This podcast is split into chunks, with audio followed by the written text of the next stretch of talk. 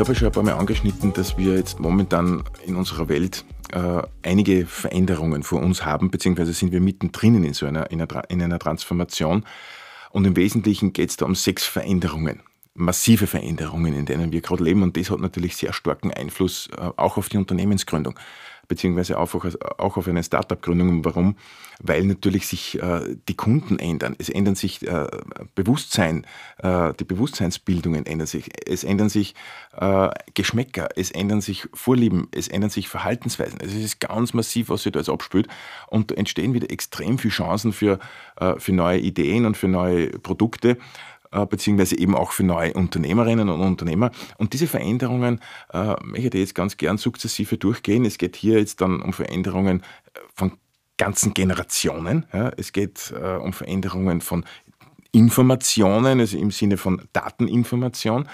Es geht um Veränderung von Geschäftsmodellen, sodass sich auch äh, Unternehmer, Unternehmen oder also gestandene Unternehmen dementsprechend auch anpassen müssen jetzt an die neuen Gegebenheiten. Es verändert sich der Kunde, ja, also wir alle verändern sich. Es verändern sich ganze Unternehmen in ihrer Struktur, in ihrer Organisation, und natürlich ist ja ganz eine einschneidende oder ein ganz ein einschneidender Veränderungstrigger, nennen wir es einmal so, sind natürlich jetzt auch Krisen, die wir zu durchstehen haben, aber Krisen können auch wiederum Chancen bedeuten, und das werden wir uns jetzt im nächsten ein bisschen näher ansehen. Schauen wir uns einmal die Veränderung der Generationen an. Man muss sich vorstellen, momentan ist gerade für Gründerinnen und Gründer, beziehungsweise auch für Leute, die im Marketing äh, beschäftigt sind, extrem schwierig. Äh, wir haben heutzutage ganz unterschiedlich denkende Generationen oder ganz unterschiedliche äh, Personengruppen äh, vor uns, die wir ganz unterschiedlich bedienen müssen. Ja, nur als Beispiel, äh, ein heute fünfundachtzigjähriger ist genau noch so kaufkräftig und genau noch so agil, hoffentlich, äh, oder ein achtzigjähriger äh, wie heute ein fünfzehnjähriger. Und dazwischen äh, liegen zwei oder drei unterschiedliche oder unterschiedlich denkende äh, Generationen. Nur der Unterschied ist, dass ich einen heute achtzigjährigen marketingtechnisch äh, völlig anders als Zielgruppe bearbeiten muss, als heute einen fünfzehnjährigen. Einen achtzigjährigen erreiche ich jetzt äh, von, rein von der Werbung her oder, oder, oder generell vom Marketing her, naja, äh, der, der, der liest heute noch klassische Medien, klassische Printmedien, den erreiche ich noch werbetechnisch gesehen über Radio und Fernsehen, ja, äh, beispielsweise. Äh, An heute fünfzehn- bis zwanzigjährigen äh, erreiche ich über klassische Medien wie Zeitung, Fernsehen, Radio überhaupt nicht mehr. Das heißt, den erreiche ich dann nur mehr über, äh, über, über Dinge wie, wie Instagram, äh, über, über TikTok, äh, über Snapchat und so weiter. Äh, gerade im, im Gaming-Bereich habe ich jetzt da eine sehr große Zielgruppe, die ich hier erreichen kann.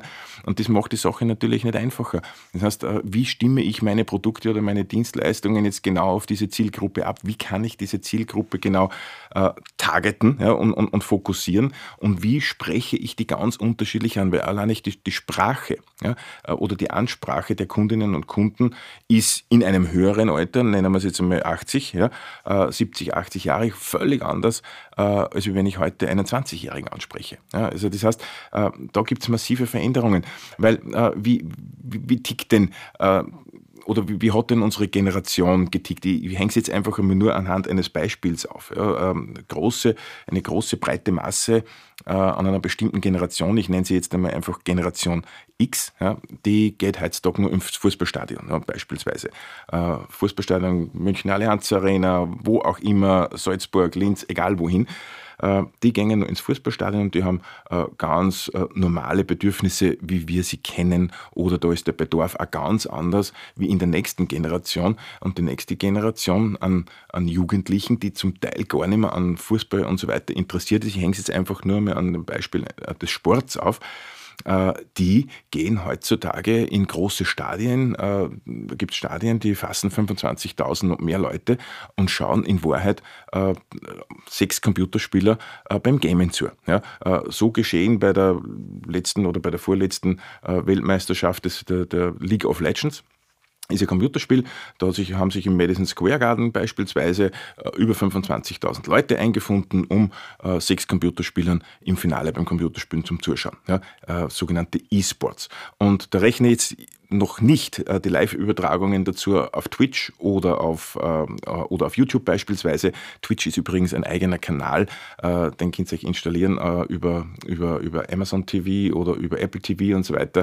Äh, da könnt ihr einen ganzen Tag beispielsweise Computerspiele beim Spielen zuschauen. Ja, das ist heutzutage ein Sport, das ist heutzutage nicht mehr nur Unterhaltung, sondern das ist eine Leidenschaft. Und da hat sich eine ganz eine eigene Kultur herausgebildet. Und da gibt es wiederum eigene Bedürfnisse. Und ich habe ja schon das Beispiel erwähnt äh, von diesem Energy Drink, von diesem Level Up äh, zum Beispiel. Das Level Up äh, ist ganz klar auf diese Zielgruppe Gaming-Industrie, ist ganz klar auf diese Zielgruppe Gamer äh, und, und, und diese, diese Zielgruppe, eben wie gesagt, haben sie sich äh, fokussiert. Und aus diesem heraus, aus, aus dieser Positionierung heraus, weil eben diese Gamer ganz andere Bedürfnisse haben als, als äh, unter Anführungszeichen normale Menschen, nennen wir es jetzt einfach mal so, normale Menschen, die einen Energy Drink trinken, äh, die haben ganz andere Bedürfnisse, weil dieses Level Up natürlich dementsprechend stärker auch dosiert ist und äh, dementsprechend mehr Energie Uh, offensichtlich, ich habe es selbst noch nicht getrunken, aber offensichtlich mehr Energie verleiht. Und in diesem Markt sind sie eingestiegen. Und da sieht man das als Beispiel einer ganz einer messerscharfen Positionierung. Also weg vom klassischen äh, großen Markt, wie den Red Bull beispielsweise bedient, weg vom großen Markt, den äh, andere Energy Drinks wie ähm, äh, S B J und so weiter äh, Energy Drinks bedienen, sondern wirklich hin in diesen wachsenden Markt mit einer ganz speziellen Zielgruppe und dann herausgehend äh, in den klassischen oder traditionellen Markt. Das ist die Strategie äh, von Level Up und das ist eine ganz klare Positionierung. Und über diese Positionierung, da haben wir schon gesprochen drüber, diese Positionierung ist in Wahrheit ein Marketing-Tool und in mit diesem Marketing-Tool der Positionierung werde ich auch dementsprechend sichtbar am Markt und das hilft mir auch wieder hin zur Zielgruppe zu kommen. Ja, also nur ein kleines Beispiel, ein kleiner Ausflug in diese Gaming-Industrie, weil es mir einfach persönlich sehr fasziniert, äh, was sich da abspielt in dem Markt, weil das mittlerweile der am stärksten wachsende Markt weltweit ist, ein, ein Milliardengeschäft, das man vor zehn Jahren noch äh, relativ, naja, ich will nicht sagen, belächelt hat. Ja, äh, belächelt hat, es hat kein Unternehmen gegeben oder keine Firma gegeben, die irgendwie nur ansatzweise äh, in solchen Computerspielen eine Werbung zum Beispiel geschalten hat. Heutzutage ist es durchaus schon Usus, dass Firmen wie Red Bull, Meta, Instagram, wie auch immer sie alle heißen, Bandenwerbungen schalten, ja, beispielsweise, oder Werbungen in solchen Spielen schalten oder über Twitch schalten, weil sie gesehen haben, dass da diese Zielgruppe der heute fünfzehn, nennen wir es jetzt einfach mal fünfzehn bis fünfundzwanzig-Jährigen sitzt und hier erreiche ich sie am besten. Ja. Aber kleiner Ausflug nur ins Marketing, das dann ohnehin später noch ein wenig genauer behandelt wird. Genauso in der Arbeitswelt. In der Arbeitswelt ähm, ist momentan ein, ein massiver Umbruch, gerade was Arbeitszeiten betrifft, was Workload betrifft. Früher, äh, wir kennen Unternehmerinnen und Unternehmer, die dann am Monatsende bei der Buchhaltung gesessen sind, vollkommen verzweifelt, schwitzend und, äh, und dann die Buchhaltung machend für das letzte Quartal oder für das letzte Monat äh, und wirklich jeden Tag auch im Büro gesessen sind, so sinngemäß und, und, und vielleicht sogar über neue Ideen und Innovationen gebrütet haben. Und ich habe ja schon erwähnt im Rahmen dieses Kurses, dass es oft viel, viel gescheiter ist, dass man, halt, dass man, wenn man kreativ und innovativ sein möchte, dass man jetzt nicht unbedingt immer nur im Büro vom Computer sitzen muss, sondern man kann auch seine Kreativität anderswo ausleben. Und es gibt einfach Menschen, die ticken völlig unterschiedlich. Das heißt, der eine, ich wiederhole mich da jetzt, der eine ist kreativ beim Mountainbiken, nächste ist wieder kreativ, wenn er schwimmen geht, der übernächste ist wieder kreativ, wenn er wandern geht, wie auch immer. Das muss man sich selbst für sich, für sich selbst dann entscheiden, wo die eigene Kreativität am besten anspringt und das sollte man auch machen. Das heißt, es ist oft viel, viel gescheiter, dass man um zwei Nachmittag oder um eins Nachmittag das Büro verlässt und einfach einmal in den Wald spazieren geht, weil da kommen dann wieder ganz andere Gedanken, der Kopf wird wieder frei und so äh, ticken die heutigen Unternehmerinnen und Unternehmer. Die heutigen Unternehmerinnen, äh, da gibt es beispielsweise, ich hänge es jetzt an dem Beispiel auf, der digitalen Nomaden. Digitale Nomaden sind nichts anderes wie, das sind äh, Arbeitskräfte, die uns natürlich da jetzt am, am, am Markt dann natürlich fehlen, weil die arbeiten auf der ganzen Welt. Ja, das sind heimische Staatsbürgerinnen und Staatsbürger, die fliegen irgendwo in der Weltgeschichte herum und sitzen dann in, in Coworking Spaces von, äh, von Thailand angefangen bis hin zu, äh, bis hin zu Portugal oder, oder wo auch immer. Und in diesen Coworking Spaces vernetzen sie sich, in diesen Coworking Spaces, äh, in denen lauter Gleichgesinnte eben dann sitzen, gibt es dann nämlich dann dementsprechend Mehrwert natürlich dann wieder, Gedankenaustausch, äh, hier gibt, gibt, gibt's Ko- äh, Kollaborationen, hier wird konkurrenzübergreifend dann auch dann äh, zusammengearbeitet. Äh, ganz ein großer Trend momentan auch bei den heute jüngeren Unternehmerinnen und Unternehmern, dieses sogenannte Co-Opetition. Ne? Co-Opetition heißt nichts anderes wie über Konkurrenzgrenzen oder Mitbewerbsgrenzen äh, hinaus zusammenzuarbeiten und zu kollaborieren.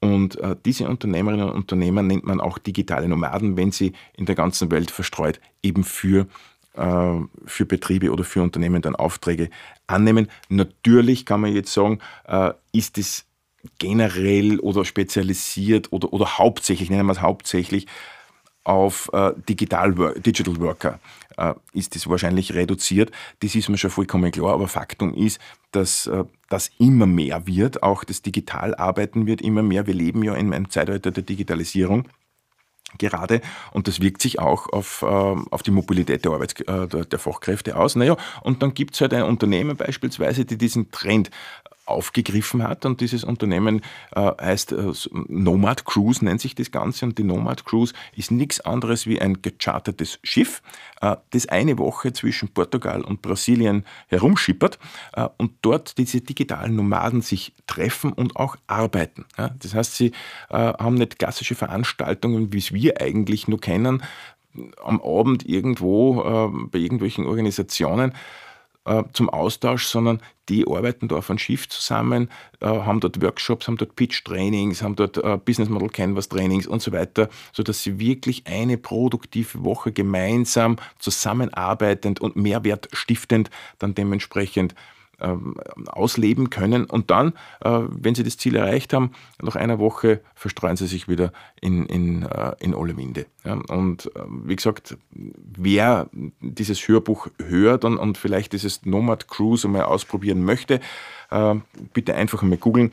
Ich habe ein paar Studenten dabei gehabt, die das auch gemacht haben. Es muss unheimlich faszinierend und, und mehrwertbringend sein für die eigene Entwicklung. Also nur damit man ein paar Beispiele hat, wie in etwa der Unterschied zwischen, ich nenne es jetzt einfach einmal Old Economy, ja, und äh, Digital Economy ist. Ja. Das heißt, da ist ein gewaltiger Unterschied allein von der Denkweise oder vom Bewusstsein her. Ja, und jetzt schauen wir uns ja ein bisschen die, die Generationen an. Ich habe ja schon gesagt, die Generationen verändern sich. Ja, und Sie haben das wahrscheinlich schon äh, einige Male in den, in den Medien mitbekommen oder, oder, auch, oder auch gelesen.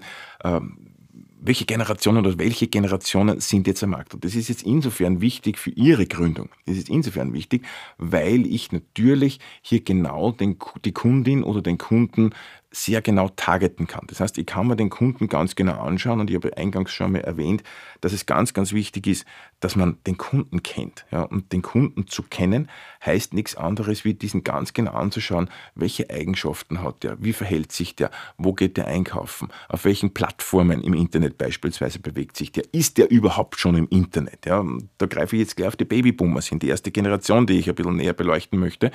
Die Babyboomers sind die klassisch heute, ich nenne es jetzt einfach einmal, zwischen sechzig und achtzig-Jährigen. Also bitte nicht schlagen, wenn ich jetzt nicht genau das Datum oder das genaue Alter jetzt äh, erreicht habe oder, oder erwischt habe, aber irgendwo so zwischen neunzehnhundertvierzig und neunzehnhundertsechzig Geborenen oder neunzehnhundertfünfundsechzig Geborenen. Klassische Nachkriegsgeneration, ja, die, die tickt natürlich nur ganz anders. Beispielsweise sind sie noch sehr gemeinschaftsorientiert, sie sind ordnungsliebend, ja, Statussymbol äh, äh, fokussiert. Nur als Beispiel, äh, äh, damals, äh, wenn, wenn sie am, am Land aufgewachsen sind beispielsweise, da war immer dieses Statussymbol das Auto. Ja, wer, wer den dicksten Mercedes gehabt hat, ich übertreibe es jetzt einmal ein bisschen, wer den dicksten Mercedes gehabt hat, der hat den größten Status im Ort gehabt. Ja, und, und, oder wer den größten Traktor gehabt hat oder wie auch immer, mit, mit einem gern augenzwinkern sagend. Ja, aber dieses Statussymbol fokussiert, das ist nur sehr wichtig bei dieser Generation. Wenn ich jetzt einen großen Sprung mache in die heutige Generation, die heute fünfzehn- bis fünfundzwanzigjährigen, da gibt es kein Statussymbol mehr. Denen ist ein Auto äh, zum Teil vollkommen egal. Das heißt nichts anderes wie, die müssen kein Auto mehr besitzen. Deswegen ergeben sich da jetzt anderweitige Geschäftsmodelle, wo du heutzutage schon Geschäftsmodelle hast. Ich nenne es einfach mal das Netflix für Autos. Ja, du kannst heutzutage ein Auto-Abo abschließen, wo du sagst, du fährst ein Jahr lang irgendeine Automarke, die dir halt gefällt, und dann nach einem Jahr gibst du das Auto wieder zurück. Ja, es sind alle Versicherungen gedeckt, es sind alle, äh, es sind alle Kosten, was, was Ölwechsel und, und Reifenhandel, äh, Reifenwechsel und so weiter äh, betrifft, sind alles gedeckt, weil nämlich die Generation gar nicht mehr so drauf aus ist, ein eigenes Auto zu besitzen. Ja, brauchen es nicht mehr. Und das haben wir auch schon bei der Musik haben wir das schon gesehen. Ich habe ja das Beispiel mit Spotify schon gebracht, dass Spotify eigentlich der erste war oder die ersten waren, die gesagt haben, ihr braucht keine Musik mehr besitzen, so wie es einmal war. Ja, die Babyboomers, ich greife jetzt wieder auf die Musik zurück, die Babyboomers, die haben damals nur Schallplattensammlungen gehabt. Also da hat jeder gesagt, du pass auf, ich habe hab eintausendfünfhundert, zweitausend Schallplatten äh, zu Hause. Ja, und je mehr Schallplatten du gehabt hast, desto mehr hast du dieses Image gehabt, dass du bei, bei der Musik gut auskennt hast oder, oder auch einen guten Musikgeschmack hattest. Das war so, so ein bisschen das Image. Ja. Heutzutage interessieren Schallplatten nur mehr eine ganz, eine kleine Nische. Ich weiß, äh, sie kommen jetzt wieder ein bisschen, sie haben eine Renaissance momentan erlebt, diese, äh, die, dieses Vinyl. Aber meiner Meinung nach wird es trotzdem äh, eine kleine Nische langfristig bleiben und äh, auf die wird es sehr reduzieren. Aber auch in der Musik, nochmal, äh, ist es nicht mehr wichtig, diese Musik zu besitzen, sondern einfach nur mehr auszuleihen und gerade für diese Zeit eine Gebühr zu bezahlen, und wenn ich die Gebühr nicht mehr zahle, genauso wie beim Auto, ne, äh, habe ich halt dann das Auto nicht mehr, sondern wechsle, wechsle auf das nächste. Ja, das ist diese, diese, dieses Bewusstsein, das sich da völlig verändert hat zwischen den Babyboomers ja, und der heutigen Generation, nennen wir es jetzt einfach mal äh, Generation Z, nennen wir es Millennials, wir kommen nachher noch ein bisschen genauer dazu. Auf jeden Fall, die Babyboomers haben noch gearbeitet, um zu überleben. Ja. Klar, das war die Nachkriegsgeneration, da haben wir noch völlig andere Voraussetzungen gehabt, wie, äh, wie jetzt beispielsweise, ich nenne es jetzt einfach mal Wohlstandsgeneration, damals hat man wirklich nur gearbeitet, um zu überleben, das war die Aufbaugeneration. Die waren auch noch sehr arbeitgeberloyal, wenn der oder diejenige damals aus dieser Generation seinen ersten Job angetreten hat, dann ist er bei dem auch geblieben. Ja? Das heißt, er hat mit sechzehn oder fünfzehn irgendwo eine Lehre begonnen und bei diesem Unternehmen ist er dann bis zu seiner Pensionierung geblieben. Heutzutage wieder ein kleiner Sprung nach vorne. Heutzutage ist so dieses, äh, dieses Denken der heute jüngeren Generation, die sagt heute, wenn du nicht alle fünf Jahre den Job wechselst, dann lernst du nichts, dann erweiterst du deinen Horizont nicht. Und da sieht man schon wieder diese Denkweise, diese unterschiedliche, dass die Babyboomers, diese ältere Generation, eigentlich gar nicht so sehr auf die, nennen wir es jetzt einfach mal Horizonterweiterung aus war, sondern eher aufs Statussymbol. Und die jetzige Generation, ein Statussymbol völlig wurscht ist, ja, aber jedoch äh, was dazulernen will, ja, das Bewusstsein erweitern will. Hört sich ein bisschen blöd an, jetzt das Bewusstsein erweitern, aber Erfahrungen äh, sammeln will und deswegen alle drei bis fünf Jahre den Job wechseln. Ja. Das ist natürlich jetzt für unsere klassische oder traditionelle Economy oder, oder traditionelle Industrie oder, oder traditionelle Wirtschaft natürlich Ein großer, wie soll man sagen, eine große Herausforderung. Warum? Weil du natürlich, jetzt hast du den Mitarbeiter oder den, die Mitarbeiterin einmal drei bis fünf Jahre so richtig eingeschult, jetzt kann der mal so richtig dann zum Arbeiten und produktiv äh, zum Arbeiten äh, beginnen oder wird dann einmal so richtig produktiv und dann ist er schon wieder weg. Das ist natürlich eine große Herausforderung und vor diese Herausforderungen stehen wir und da brauchen wir Lösungen, ja? Sowohl volkswirtschaftlich als auch äh, betriebswirtschaftlich beispielsweise. Ja? Aber wieder zurück zu den Babyboomers. Arbeitgeberloyal, sie haben große großes Konkurrenzverhalten gehabt. Das ist ja völlig anders wie heute. Ich habe eh schon gesagt, dieses Co-Opetition ist ja ganz ein großes Schlagwort in der, in der heutigen in der heutigen Generation, die arbeiten nicht mehr gegeneinander, sondern man hilft sich gegenseitig. Ich kenne beispielsweise einen Fall, äh, dieses Autohaus, ein neu gegründetes Autohaus, der hat natürlich auch das Problem, dass er keine Mechanikerinnen und keine Mechaniker mehr findet, ja? äh, wie es halt heutzutage ist, dass jeder äh, noch, noch Personal schreit in Wahrheit, aber der löst es nämlich recht geschickt. Der geht her und sagt, Vormittag arbeitet der Mechaniker äh, bei einem Autohaus und Nachmittag im Nachbarort oder im Nachbarbezirk beim Konkurrenten oder beim Mitbewerber, nennen wir es einmal so. Ja, beim Mitbewerber und nicht beim Konkurrenten. Die teilen sich den ganz einfach, weil sie einfach so weit sind, dass sie sagen, alleine können wir uns erstens einmal diese Mechanikerin oder den Mechaniker nicht leisten. Ja. Das Zweite ist, der will ja gar nicht immer nur auf einem Platz arbeiten, sondern der will ja auch Erfahrungen sammeln. Also machen wir das einfach als eine Art Sharing-Modell draus. Finde ich unheimlich smart, diese Idee. Oder beispielsweise in der Medienlandschaft, äh, klassische Werbeagenturen, äh, Kreativagenturen, die helfen sich gegenseitig. Da ist es überhaupt kein Problem, dass sich die eine Werbeagentur von der anderen Werbeagentur, wenn sie gerade einen Auftrag kriegt für Videoproduktion beispielsweise, äh, die, äh, das Video-Equipment ausborgt. Der muss sich das nicht selber kaufen, sondern die, die borgen sich gegenseitig. Die schanzen sich gegenseitig Kunden zu. Das heißt, da ist dieser Gedanke des Austausches, der Kooperation oder Kollaboration schon viel, viel mehr ausgeprägt als damals nur bei den Babyboomer, die einfach sehr Oder, oder ein sehr starkes Konkurrenzverhalten an den Tag gelegt haben und der Zusammenarbeit de facto ja, äh, nicht möglich war damals. Ja, also nur damit man diese, diese Unterschiede, unterschiedliche Denkweise, unterschiedliche Denkweise sieht. Und diese Denkweise wirkt sich natürlich dann fortfolgend auf das Konsumverhalten aus. Ja, auf das Konsumverhalten und die Dienstleistungen und die Produkte, die diese Leute nachfragen. Ja. Zurück zu den Babyboomer. Wir haben wieder großes Konkurrenzverhalten, haben wir schon ganz kurz durchgesprochen. Individualität war da noch angesagt. Jeder war individuell. Da hat es keine Genre-Gemeinschaft gegeben, logischerweise in Vereinen und so weiter und so fort. Aber trotzdem ist das Individuum noch an, äh, an, allererste, äh, an, an allererster Stelle gestanden. Die Arbeit hatte damals den höchsten Stellenwert. Das war immer so diese, diese Aussage, wenn man so diesen, diese Generation ein bisschen näher zuhört oder ein bisschen einhört in, in diese Generation, da war immer so dieses, dieses Bewusstsein, naja, bevor es den Schule gehst, musst du erst einmal so arbeiten lernen. Ja, warum sind denn, by the way, weil es mir gerade einfällt, ja, warum sind denn eigentlich klassische Schulferien entstanden? Schulferien sind entstanden, damit die Kinder damals bei der, in der Landwirtschaft, sorry, damals in der Landwirtschaft Zeit hatten, zwei Monate lang am Hof und dann bei der Ernte mitzuhelfen und zu arbeiten. Ja, also ich greife natürlich ganz weit jetzt zurück in der Historie, aber trotzdem deswegen sind eigentlich zwei Monate Schulferien entstanden, weil man die Kinder daheim brauchte zum Arbeiten. Ja, heißt aber auch wieder, dass diese Generation die Arbeit den höchsten Stellenwert hat. Ja, und die leben natürlich auch dann Spaß an. Das höchste Gut für so einen Babyboomer ist es, ein großes Sparbuch zu haben. Ja, das größte Gut ist es, einen, einen Bausparer zu haben.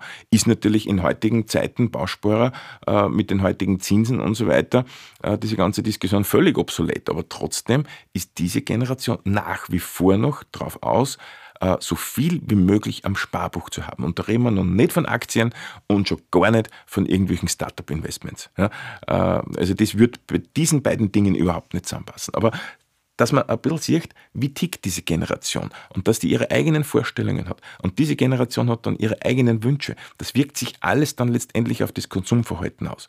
Und das will ich damit zeigen. Man kann es ein bisschen vergleichen jetzt, ähm, das Ganze, was ich jetzt ähm, erzähle, kann man ein bisschen vergleichen mit einem Marketing-Tool, unheimlich klasses Marketing-Tool, mit den sogenannten Personas. Ja, wenn Sie einmal wirklich Ihre Zielgruppe bestimmen wollen, ja, Ihre Zielgruppe wirklich genau fokussieren oder einmal sch- zu schauen, welche Zielgruppe käme denn für mich in Frage, dann würde ich das Personas empfehlen. Personas ist einfach nichts anderes wie, ich stelle mir einen Menschen vor, dem gebe ich einen Namen, ja, einen fiktiven Menschen, das können drei oder vier Menschen sein, denen gebe ich unterschiedliche Namen, aber unterschiedliche Attribute und Eigenschaften. Ich kann sagen, ja, das ist jetzt die Julia und die Julia ist heute äh, achtzehn Jahre alt beispielsweise, äh, die lebt noch zu Hause bei den Eltern, geht irgendwo in die Schule in Linz oder wo auch immer äh, oder in Wien und hat bestimmte Attribute und bestimmte Verhaltensweisen, die ich ihr zuordnen kann. Typischerweise muss natürlich nicht jeder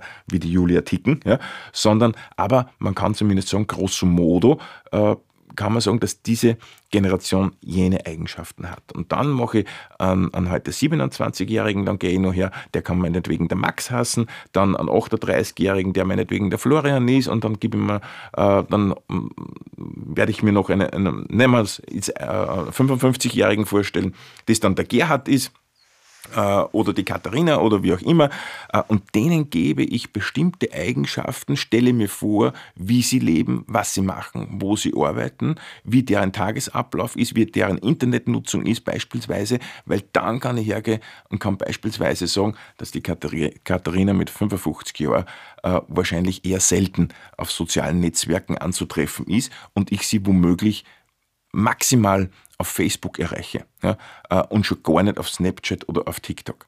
Äh, hingegen, wenn ich jetzt die achtzehnjährige Julia wieder, äh, wieder hernehme, die ist natürlich heutzutage nicht mehr auf Facebook. Also die erreiche ich rein marketingtechnisch nicht mehr auf Facebook, sondern auf allen anderen sozialen Kanälen. Und das muss ich mir ganz genau anschauen, wo ich diese Zielgruppe erreichen kann letztendlich, auch initial für meine ersten äh, Marketingaktionen. Und das kann ich gleichsetzen, dieses Personas.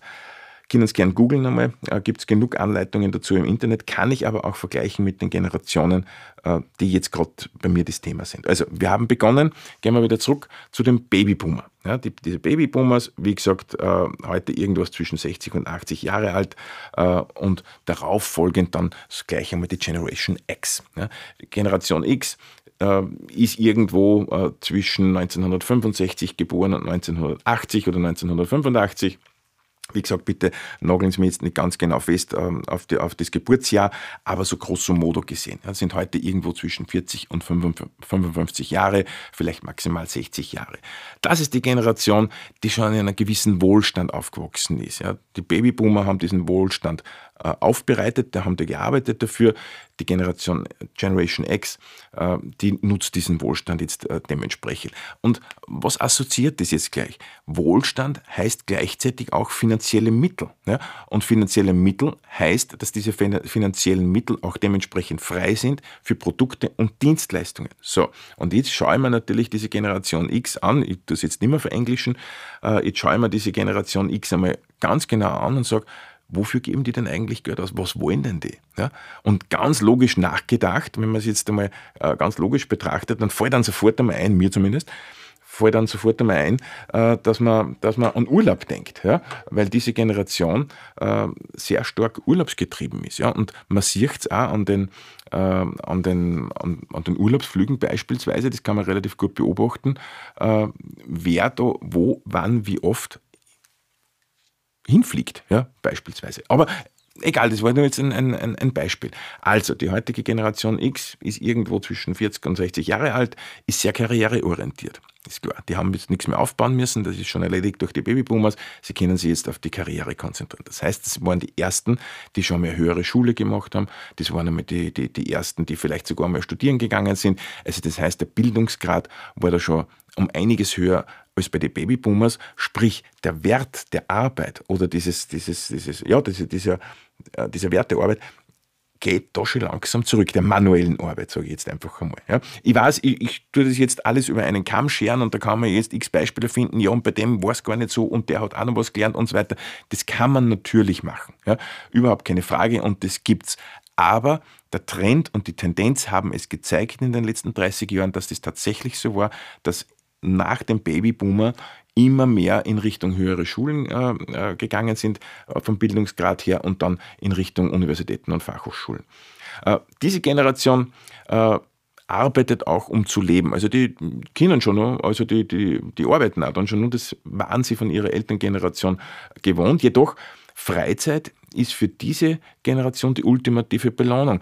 Wo der Babyboomer noch gesagt hat, bei mir gibt es keine Freizeit, weil ich muss arbeiten, ich muss etwas schaffen, ja, ich, ich brauche Statussymbole, weil die haben das immer auf die Statussymbole aufgehängt, sagt die nächste Generation, ich will schon meine Freizeit haben, ja, und ich will am Wochenende auch mein Wochenende genießen und das ist für mich die ultimative Belohnung, weil ich von Montag bis Freitag oder bis Samstag sehr viel arbeite. Ja. Das heißt, wenn wer Freizeit hat, dann will er etwas unternehmen, dann will er auch was konsumieren. Das heißt, ich schaue mir den jetzt einmal ganz genau an, was will denn der? Ja, und was braucht der? Und äh, egal, ob das jetzt urlaubstechnisch ist, Ausflug, äh, Auto, was auch immer. Ja, und das meine ich damit.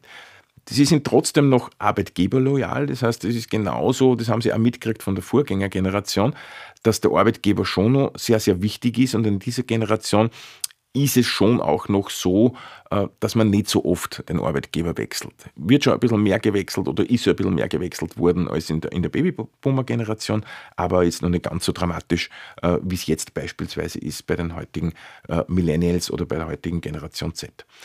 Das Geld war oder ist bei der Generation X vorhanden. Die haben jetzt schon eine Zeit lang gearbeitet, sollen zwanzig, fünfundzwanzig Jahre sein, die mittlerweile hier Vermögen auch aufgebaut wurde und Liquidität aufgebaut wurde. Und dieses Geld wird aber auch ausgegeben, wozu auch immer. Und das muss ich mir anschauen. Das kann für Hobby sein, das kann sein für Dienstleistungen, ob das jetzt Physiotherapien sind, ob das jetzt Yoga-Kurse sind, ob das jetzt im Internet ausgegeben wird, wo auch immer. Das Geld ist da. Und das wird auch ausgegeben. Das heißt, das Sparen ist für diese Generation nicht mehr ganz so wichtig wie für die Babyboomer. Und das ermöglicht jetzt wieder für innovative Jungunternehmerinnen und Jungunternehmer Chancen, ja, dass sie diese Chancen auch nutzen, dass sie dieses, ich nenne es jetzt einfach einmal Window of Opportunity, dass sie dieses Window of Opportunity dann nutzen, wenn sie hier ein Bedürfnis oder ein Bedarf bei dieser Generation entdecken, was die haben wollen. Ja. Und deswegen muss ich mir diese Generation ganz genau anschauen. Ja. Und auch, wo sie sich bewegt. Und diese Generation, ich sage es immer, ich sage es immer ein bisschen, ein bisschen zynisch, bitte verzeihen Sie mir das, diese Generation ist auch diejenige, die sich momentan gerade äh, auf Facebook herumtummelt und noch auf keinen anderen Plattformen, aber, und deswegen ist, ist Facebook trotz allem für mich noch immer ein sehr mächtiges Instrument, auch was das Marketing betrifft und die Zielgruppenansprache und die Fokussierung betrifft, weil doch habe ich so den Querschnitt dieser Generation X drinnen und da kann ich unheimlich klasse äh, Beobachtungen auch machen, hier in, in, in diesem Facebook, äh, was Leute äh, dieser Generation bewegt, was Leute dieser Generation, welche Bedürfnisse die haben, welche Bedarfe die haben und kann da relativ gut schon Informationen, ohne dass ich mir jetzt großartig Daten äh, von, von Facebook kaufe oder wie auch immer, sondern dass ich mir einmal ein Bild mache und dieser Generation dann dementsprechende Eigenschaften dann eben zuordne. Ja, das heißt, wir haben jetzt immer die ersten zwei Generationen, das waren die Babyboomers, das war die Generation, die Generation X. Die nächste Generation, die ist schon ein bisschen anders, ja, die tickt schon ein bisschen anders. Das sind die klassischen Millennials, ja, Generation Y nennt man es oder Generation Y, ja, nennen wir es mal einfach auf Deutsch. Ich nenne sie immer so ein bisschen die Sinnsucht, äh, die Sinnsuchgeneration, irgendwas zwischen neunzehnhundertachtzig und zweitausend geboren, die Millennials. Und die haben ein ganz ein klares Motto. Ja?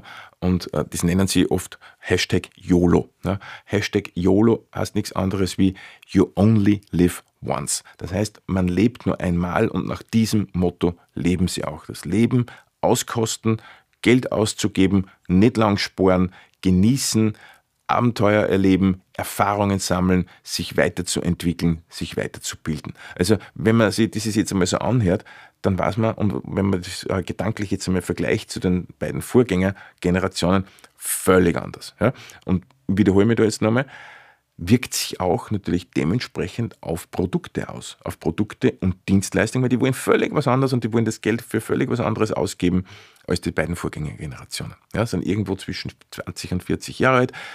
Die suchen Sinn und Abwechslung. Ja, die haben einen sehr hohen Bildungsgrad. Also nach dieser Generation X drängen diese Millennials und, und Generation Ys äh, extrem stark in die höheren Schulen, beziehungsweise auch an Universitäten äh, und, und Fachhochschulen natürlich, weil sie natürlich dementsprechend nach Selbstverwirklichung bereits suchen. Ich kann mich noch erinnern, seinerzeit im Studium, vor doch äh, einigen Jahren mittlerweile schon, äh, hat man bei uns immer gesagt, nach dieser Maslow'schen Bedürfnispyramide, wo unten so diese Grundbedürfnisse sind und ganz oben auf der Pyramide stehen dann die Bedürfnisse nach, nach Selbstverwirklichung, da hat man uns im Studium noch gesagt, dass wir das nie erreichen werden. Ja? Weil das ist, das ist was, was der Mensch nie erreichen wird, diese Selbstverwirklichung. Faktum ist, dass wir jetzt in dieser Zeit leben, die Millennials suchen diese Verwirklichung und in Wahrheit finden sie sie. Ja?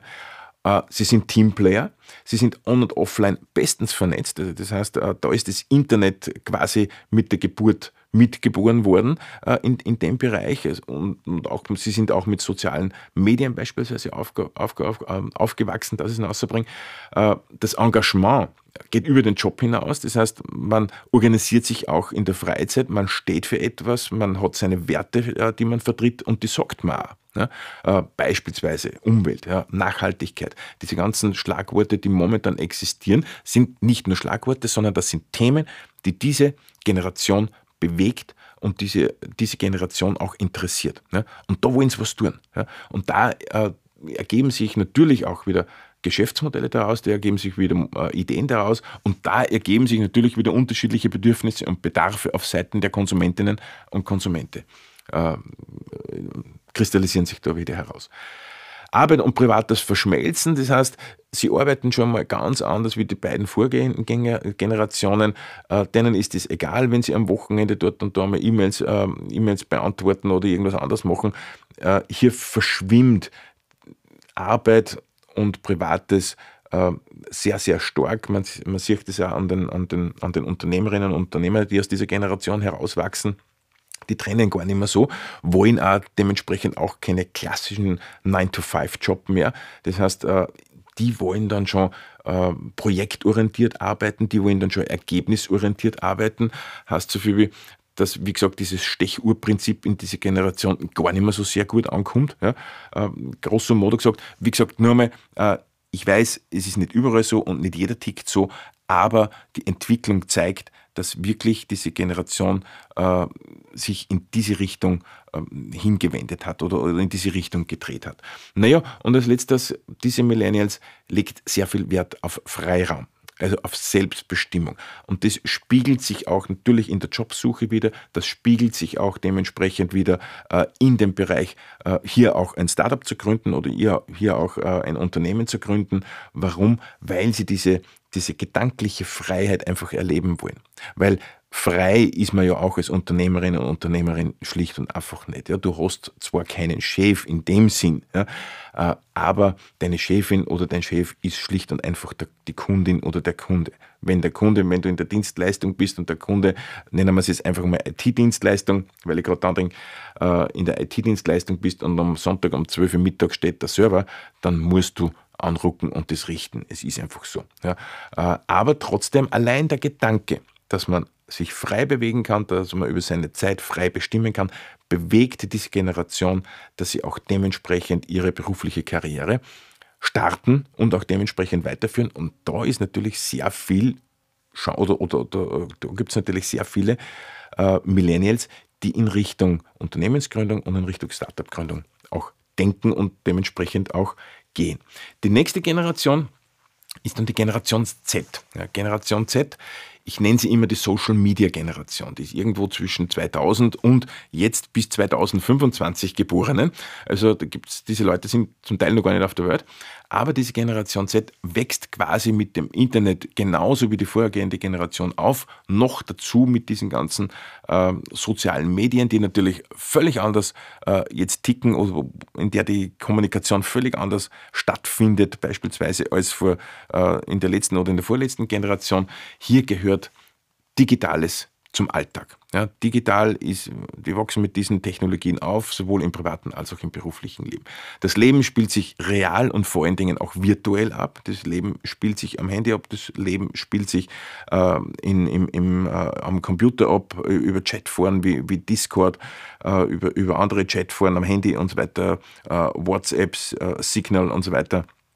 Diese Jugendlichen oder diese Generation äh, kommuniziert heute genau über diese, über diese Kanäle und die Face-to-Face-Kommunikation stirbt nicht aus, wird nie aussterben, hundertprozentig nicht, aber wird natürlich reduziert und ähm, gewisse, äh, wie soll man sagen, gewisse äh, ja, Pandemie verstärkt es natürlich dementsprechend auch, ja, dass man, dass man sich ja dann nur mehr über den Computer äh, unterhält. Aber äh, diese Generation ist meiner Meinung nach nicht verloren, ja, sondern sie tickt nur anders. Ja, und das muss man einfach berücksichtigen und das muss man auch verstehen. Man wird diese Leute nicht ändern können. Ja, warum sollte man auch? Das ist ihre eigene Entscheidung, das ist ihre eigene Entwicklung und das muss man ihnen auch zugestehen.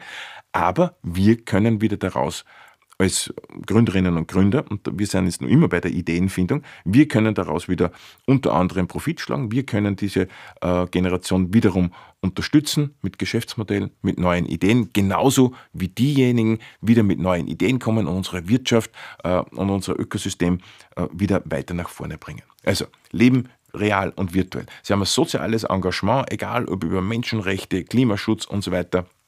Sie differenzieren jetzt wieder im Gegensatz zur, äh, zur vorhergehenden Generation, differenzieren jetzt wieder ganz stark zwischen Privat und Arbeit. Ja? Also das heißt, äh, diese Verschmelzung hebt sich da wieder äh, etwas auf in dieser Generation.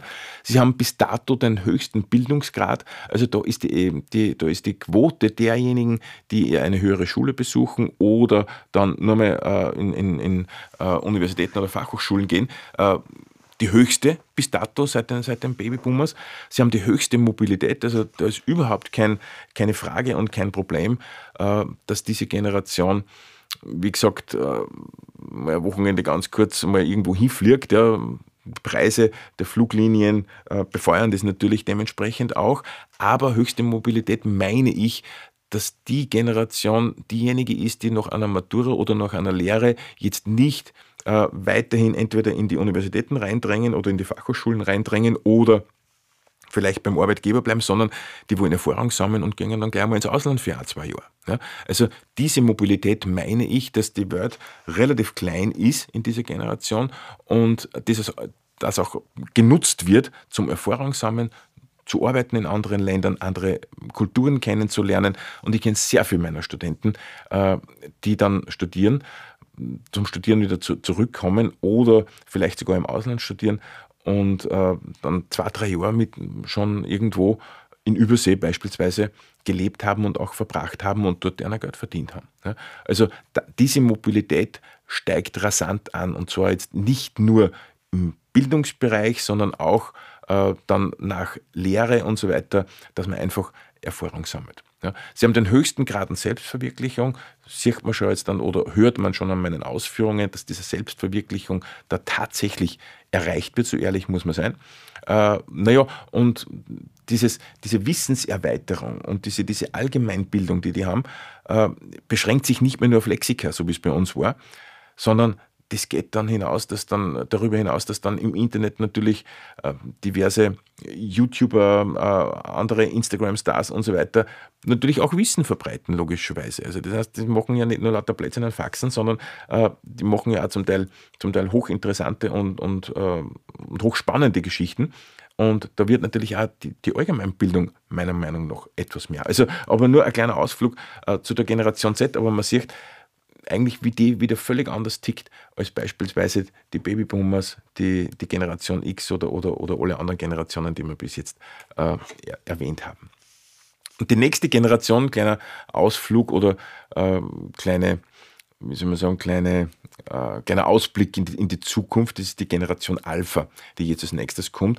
Und die Generation Alpha sind so die zweitausendsechsundzwanzig oder zweitausendfünfundzwanzig bis zweitausendfünfzig Geborenen. Also da blicken wir in die Zukunft, aber wie wir wissen, äh, verfliegt die Zeit ja ganz, ganz schnell und äh, zwanzig Jahre sind heutzutage gar nichts mehr und in zwanzig Jahren sind die heute frisch Geborenen mitten im Arbeitsleben oder mitten im Studierendenleben und zum Teil die ein oder anderen Hörerinnen, die jetzt zuhören, vielleicht also auch noch im Arbeitsleben oder vielleicht auch noch mit einem eigenen Unternehmen beschäftigen, das sind dann ihre Kundinnen und Kunden. Ähm, ist natürlich jetzt ein bisschen Kaffeesud lesen, aber trotzdem beweisen mittlerweile schon erste Vermutungen oder erste Vermutungen, wissenschaftliche Vermutungen sagen, dass die den höchsten Digitalisierungsgrad haben, äh, logischerweise, weil wir natürlich jetzt in der Zeit des digitalen Aufbaus, ja, ich nenne das jetzt nicht Digitalisierung, sondern digitaler Aufbau, wo wir stehen in der Digitalisierung. Das haben wir noch ganz am Anfang. Das wird nur viel genauer, nur viel besser, äh, beziehungsweise nur viel intensiver und das wird in dieser Generation passieren. Also die lebt dann wirklich großteils virtuell. Hier wird beispielsweise ein Virtual Reality überhaupt keine große Sache mehr sein.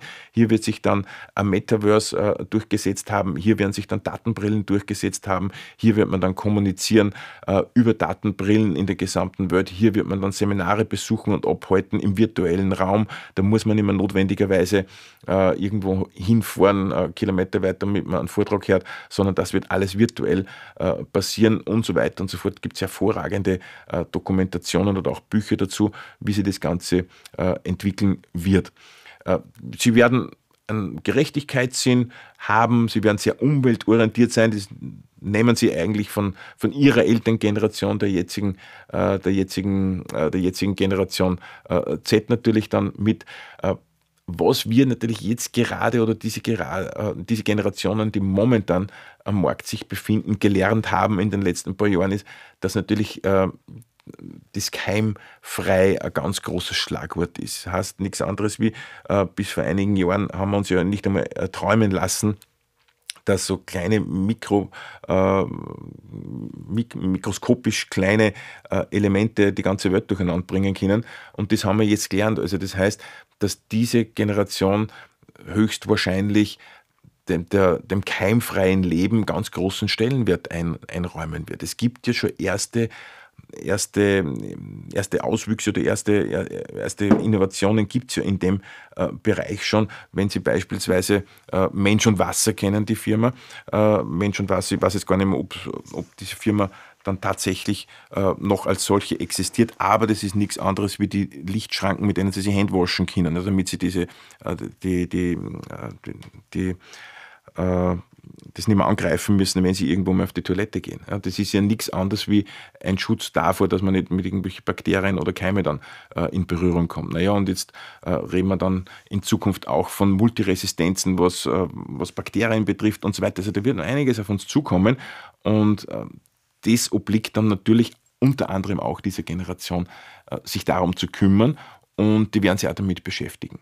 Besitz und Vermögen sind dann überhaupt kein Begriff mehr. Das heißt, wenn man die Generation Babyboomers vergleicht mit der jetzigen jüngeren Generation, dann sieht man ja schon, dass Besitz und Vermögen überhaupt kein Thema mehr ist. Da ist das Auto kein Thema mehr, da ist jetzt auch die Wohnung kein Thema mehr oder, oder überhaupt das Haus bauen, wenn überhaupt noch leistbar. Und das wird in der nächsten Generation dann noch viel schlagender werden, also dass man ein Vermögen jetzt eigentlich gar nicht mehr so sehr besitzen muss und, oder überhaupt einen Besitz gar nicht mehr so sehr, so sehr schätzt. Äh, ich sage immer, dass jetzt gerade die oder der Letzte auf die Welt kommt, die überhaupt nur einen Führerschein besitzt. Wir sind kurz davor, oder eigentlich ist es schon erledigt, dass wir das, dass wir das selbstfahrende Auto haben. Einen Führerschein werden wir wahrscheinlich in dreißig Jahren keinen mehr brauchen. Muss man sich was anderes überlegen. Wir werden uns auch was überlegen müssen, wie dann beispielsweise der Flugverkehr ausschaut, weil natürlich jetzt auch dementsprechend mit diesen Flugtaxis, die jetzt ganz am Anfang stehen und die jetzt in den nächsten Jahren garantiert ausgerollt werden, wie wir das dann auch machen werden, wenn dann die Flugtaxis herumfliegen in der Luft, wenn die selbstfahrenden Autos herumfahren. Also das heißt, da müssen wir uns jetzt schon Gedanken machen und diese Generation wird in dieser Zeit eben leben und wird auch keinen Führerschein mehr haben. Die Gesundheit wird dann von Bodychips überwacht. Wer das jetzt als Science-Fiction abtut, dem darf ich mitgeben, dass beispielsweise in Schweden ja, heutzutage bereits jeder tausendste Schwede bereits einen Bodychip besitzt. Das heißt, so zwischen Zeigefinger und Daumen ist so ein ganz ein kleiner Chip drinnen und in diesem Chip kann man unterschiedliche Informationen abspeichern, ja, ob das jetzt Zugangscodes sind oder, oder wie auch immer. Ja. Jeder tausendste Schwede bereits gechippt. Das heißt, dass diese nächste Generation bei uns mit diesen Bodychips kein Problem mehr haben wird wahrscheinlich. Ja. Wenn Sie mich selber fragen würden, äh, ich wäre da momentan noch etwas vorsichtig. Ich sage es ganz ehrlich, ich bin zwar technologisch immer ganz vorn dabei und versuche immer ganz vorn dabei zu sein, weil es mich einfach interessiert und fasziniert. Aber äh, sobald es um meinen eigenen Körper geht, bin ich extrem vorsichtig. Aber Faktum ist, äh, dass an dem natürlich sehr stark gearbeitet wird, dass das ein Geschäftsmodell der Zukunft sein wird und dass die nächste Generation dann dementsprechend diese Bodychips schon als selbstverständlich erachten. Das Verhalten wird vorhergesagt werden können bis zu einem gewissen Grad, kann man ja jetzt schon machen. In Wahrheit weiß Amazon bereits, was ich äh, die nächsten sechs Monate höchstwahrscheinlich kaufen werde, bis zu einer bestimmten Wahrscheinlichkeit. Ja? Weil die tracken natürlich sämtliche Verkäufe mit, die tracken äh, natürlich mit, äh, wo man auf, auf Google sucht und so weiter. Äh, und dann werden sie ein gewisses, erstellen sie ein gewisses Profil. Ja? Das wird alles automatisch im Hintergrund gemacht, es wird ein gewisses Profil erstellt und dann wird natürlich dementsprechend auch äh, Produktwerbung, Werbung äh, genau nach meinen Bedürfnissen auch dementsprechend gemacht, obwohl ich eigentlich noch gar nicht weiß, dass ich diese Produkte einmal brauchen werde. So funktioniert momentan das Marketing. Das heißt, äh, ich fahre beispielsweise jetzt im Jahr, ich weiß es jetzt nicht, wie viele Kilometer, dass ich mit meinem Mountainbike fahre, sollen es dreitausend sein, sollen es fünftausend sein, ich habe keine Ahnung, wir sollten mal schauen. Äh, Faktum ist, Amazon weiß das. Ja? Amazon weiß das, weil ich natürlich dann mit, mit Adidas Running und so weiter fahre und Strava und, und welche Apps da nicht, nicht immer alles, äh, welche Apps es da nicht, nicht gibt. Aber trotzdem heißt das, dass äh, einer der dreitausend Kilometer läuft oder, oder, oder, oder fünftausend Kilometer mit dem Fahrrad fährt, irgendwann vielleicht einmal Schmerzen haben wird. Naja, die wissen das, wenn, wenn der Schmerz einmal anfängt. Und dann wird dann natürlich dann dementsprechend äh, auf der Timeline, auf Facebook, Instagram oder sonst wo mal ein Schmerzmittel vorgeschlagen werden oder, oder, oder, oder eine Schmerzcreme oder wie auch immer, obwohl ich es eigentlich noch gar nicht brauche, weil die wissen, der wird es bald brauchen, weil statistisch gesehen einer, der zehntausend Kilometer im Jahr läuft, denn sein Knie irgendwann einmal weh tut. Ja? Und das ist das Verhalten an, an, anhand eines Beispiels gebracht, wie das Verhalten in Wahrheit jetzt schon vorhergesagt werden kann. Ja? Indem man nämlich Statistiken anschaut, indem man sich dieses Individuum anschaut, welches Verhalten das hat. Und dann kann man mal hergehen und sagen, was wird der in Zukunft statistisch gesehen für Probleme haben. Und diese Produkte kann ich ihm dann schon bald genug vorschlagen, wo er noch gar nicht weiß, dass er es überhaupt einmal brauchen wird. Ja, also äh, so ungefähr kann man sich das vorstellen, wie die nächste Generation lebt äh, und dass sie natürlich dann Regeln für den Privatflugverkehr brauchen und dass sie äh, dementsprechend äh, keinen Führerschein mehr besitzen und auch hier wir uns Regeln einfallen lassen müssen, äh, habe ich bereits erwähnt.